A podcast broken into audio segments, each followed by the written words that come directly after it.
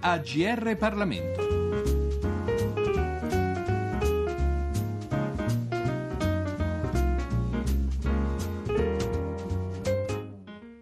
Un eh, saluto, un cordiale saluto e un benvenuti all'ascolto da Giorgio Cirillo. È Non nel mio giardino, ambiente ed energia oltre la paura, il libro di cui ci occupiamo oggi. Edito da Baldini e Castoldi, l'autore è Vincenzo Pepe, docente di diritto costituzionale e di diritto dell'ambiente presso la Seconda Università di Napoli, ma è anche il fondatore del movimento ecologista europeo Fare Ambiente. Il suo lavoro, il suo libro non è un saggio scientifico perché il professor Pepe ha voluto trattare il complesso argomento da un punto di vista molto personale, culturale piuttosto che tecnico, ma lasciamo a questo proposito a lui la parola.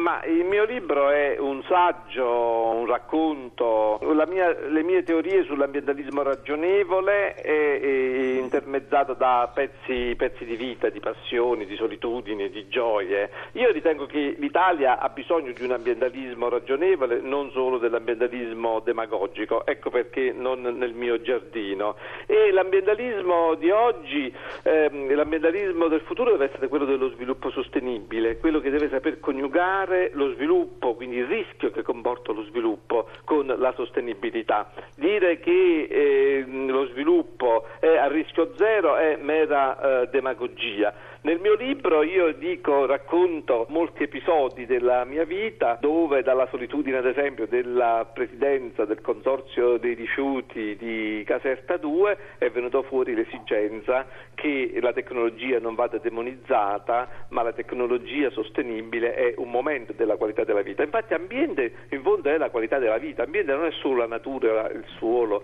l'aria, l'acqua, ma eh, la, l'ambiente è anche il costruito, l'ambiente è anche l'uomo, l'uomo con il suo ingegno, l'uomo con la sua capacità eh, inventiva, l'uomo con il Colosseo, l'uomo con la Tour Eiffel e l'armonia tra l'uomo e la natura è un elemento eh, eh, essenziale per lo sviluppo. In questo libro c'è l'amore per la ricerca, la ricerca che comporta un rischio.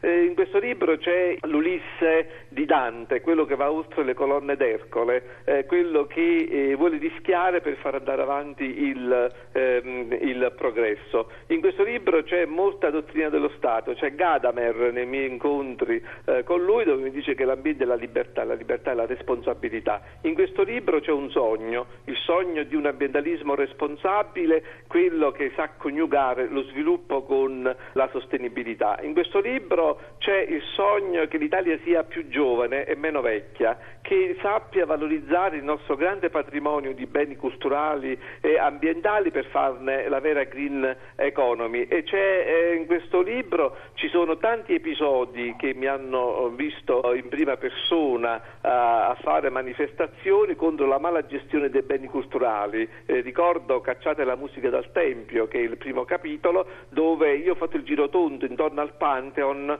perché il Pantheon, nel Pantheon una custode cacciò fuori i musicisti russi perché doveva chiudere alle ore 18. Era sintomatico quel girotondo per l'arte perché volevo denunciare la cattiva gestione dei beni culturali in Italia. Ci sono tanti giovani che hanno amore e passione per i beni culturali, perché non coinvolgerli loro nella gestione di questo grande patrimonio che fanno dell'Italia una delle, delle nazioni più importanti per l'identità culturale e il grande patrimonio. Purtroppo noi siamo Cenerentola nella gestione dei beni culturali e in questo libro c'è la grande vergogna dei Bronti di Riace, quei Bronti di Riace che sono in, un, uh, uno scantinato, sono in un ripostiglio, sono in un magazzino e non stanno invece in giro per il mondo o nei musei per far sì che l'Italia sia conosciuta ancora di più per questo grande patrimonio. Faccia anche turismo sostenibile perché intorno ai beni culturali, intorno alla conservazione bisogna fare anche tanta valorizzazione. E dobbiamo superare lo steccato, dobbiamo superare la mentalità che la, tutela, la mera tutela sia sufficiente. A fianco a tanta tutela ci vuole la valorizzazione e la promozione, ci vuole il marketing. E nel mio libro c'è questo sogno, sogno che, il sogno che l'Italia non faccia perforazioni di petrolio perché noi il petrolio ce l'abbiamo già, il paesaggio culturale sono questo grande patrimonio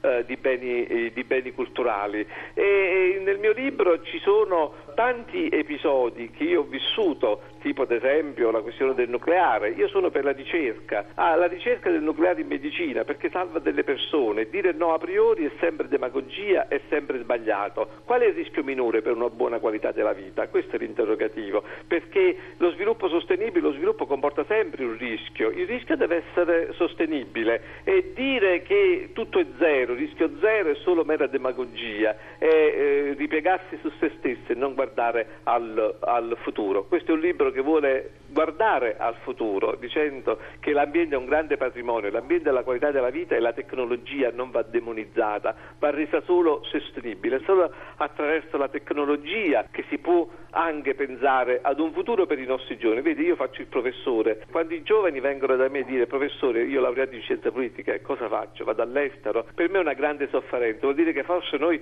in qualche cosa abbiamo sbagliato, forse abbiamo sbagliato anche nel dire sempre no, no a tutto, no alla TAV, no ai termovalorizzatori, no, no, a tutto, senza ragionare su, con un metodo scientifico. Non bisogna dire no o sì a priori e non bisogna neanche dire che l'uomo è dannoso per natura, perché l'uomo è un elemento dell'equilibrio ecosistemico e l'uomo, soprattutto noi italiani, abbiamo questa grande inventiva, questa grande capacità che va soltanto valorizzata e non mortificata. Non nel mio giardino è ormai diventato il motto di quei movimenti contrari alla costruzione di strutture ferroviarie adatte ai treni superveloci ed anche il motto di chi è contro il nucleare. C'è da sottolineare, a proposito del nucleare in particolare, che eventi come quello recente di Fukushima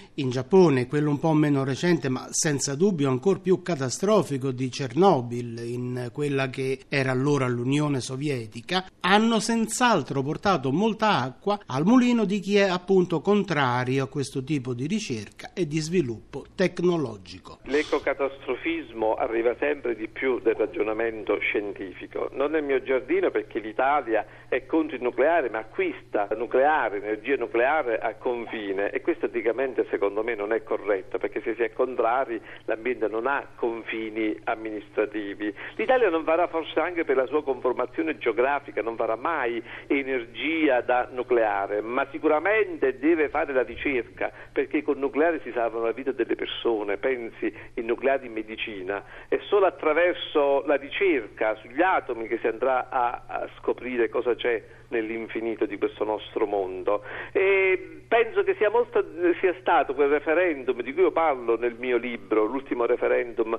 sul nucleare, si sia ragionato con la pancia e non con, eh, non con il, il, cervello. Io dico che la ricerca è la base di ogni tipo di, di, sviluppo e quindi anche sul nucleare noi dovremo fare dei passi avanti, soprattutto arrivare alla fusione fredda. E poi io dico anche in questo libro, parlo anche che chi tocca questi temi muore, chi tocca questi temi è pericolosissimo moltissimo. Io mi sono trovato coinvolto in tanti problemi dal punto di vista eh, energetico che sicuramente eh, mi hanno creato anche qualche problema proprio in eh, riferimento al nucleare. Noi dobbiamo arrivare verso la fusione fredda, ma questo si può arrivare solo attraverso oh, la ricerca e poi ci sono tutti quelli che vogliono eh, solo petrolio. Il petrolio lei sa che fa morire 8.000 persone in Italia, lo dice l'Organizzazione Mondiale della Sanità, ogni anno per polveri sottili, muoiono 8.000 persone persone, quindi bisogna fare anche un, uh, un'analisi su quante persone muoiono per l'energia e poi per l'energia si fanno le guerre,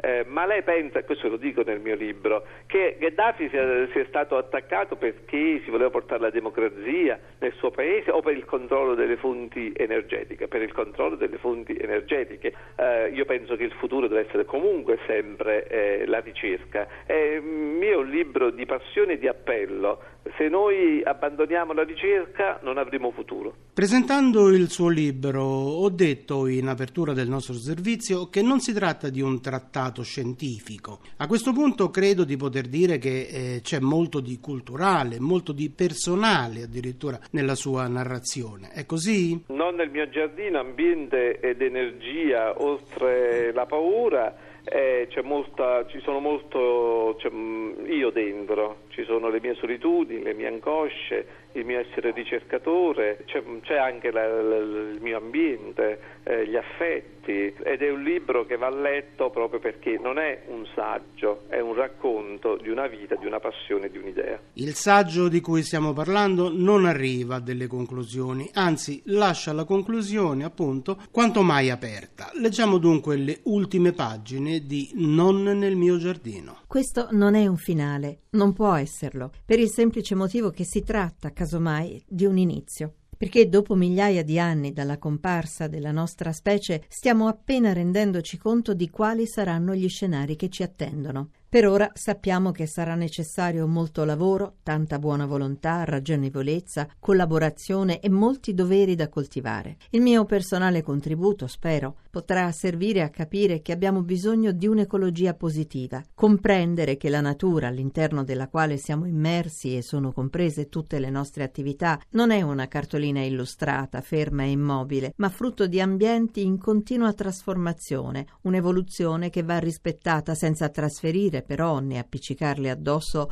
connotazioni, giudizi, valori propri delle società umane. Per quanto mi riguarda è come se avessi aperto una finestra dopo una lunga notte e mi preparo a un nuovo giorno. La volontà di contribuire al benessere generale è qualcosa che costa sacrifici, che mi ha distolto dalla passione per l'insegnamento, che mi ha insegnato, con la forza degli esempi, quanto sia fondamentale la sfera dell'essere rispetto a quella dell'avere. Sono per questo convinto che non solo è possibile, ma anche doverosa una nuova coscienza ambientale. E come me credo che oggi siano in molti a essere persuasi di ciò. D'altronde l'entusiasmo che vive nel movimento Fare Ambiente me lo conferma quotidianamente e mi ricorda il dovere di allenare la passione civile per riuscire a forgiare un ambientalismo ragionevole. Quando sostengo che bisogna investire in cultura, farla crescere nelle scuole, nei luoghi che frequentano i nostri figli, voglio dire che bisogna credere e investire anche nella bellezza come ulteriore orizzonte della cultura, ma bisogna farlo senza arrogarsene la gestione o l'interpretazione. La cultura come fondamento della sostenibilità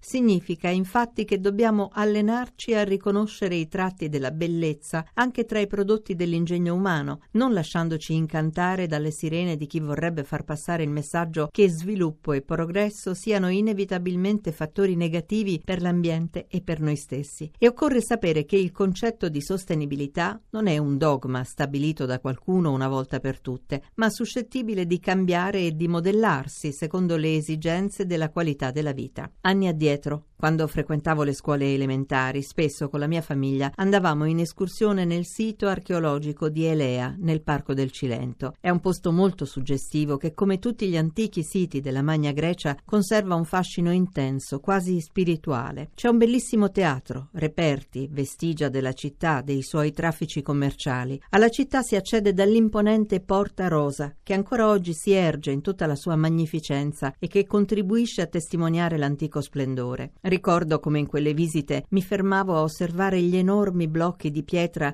sapientemente intagliati e accatastati dai greci di 25 secoli fa per innalzare la loro città. Col tempo li ho immaginati come gli oggetti simbolo della loro sapienza, una sapienza che a Elea si è rivelata nella grande scuola filosofica eleatica, di cui Parmenide fu il maggiore esponente. Parmenide al termine del suo viaggio iniziatico verso la conoscenza, descritto nel poema filosofico del quale ci rimangono alcuni frammenti, afferma di aver raggiunto, a bordo del carro del sole, la porta del giorno e della notte, e che una dea lo avrebbe aiutato a conoscere il tutto, anche le opinioni dei mortali, in cui non è vera certezza. La conoscenza è sempre un viaggio che ci conduce verso i confini più distanti, che ci lascia intravedere il limite e ci fa immaginare cosa ci sia oltre. Nella storia che vi ho raccontato non c'è un finale, ma una soglia simile alla porta di Parmenide, un principio che potremo conoscere e varcare e che si chiama futuro. Abbiamo quindi presentato Non nel mio giardino, ambiente ed energia oltre la paura, edito da Baldini e Castoldi e scritto da Vincenzo Pepe. Da Giorgio Cirillo, grazie per l'attenzione e a risentirci al prossimo appuntamento. I libri AGR Parlamento. Per segnalare saggi di storia, politica, sociologia e diritto, scrivere a grplibri.it.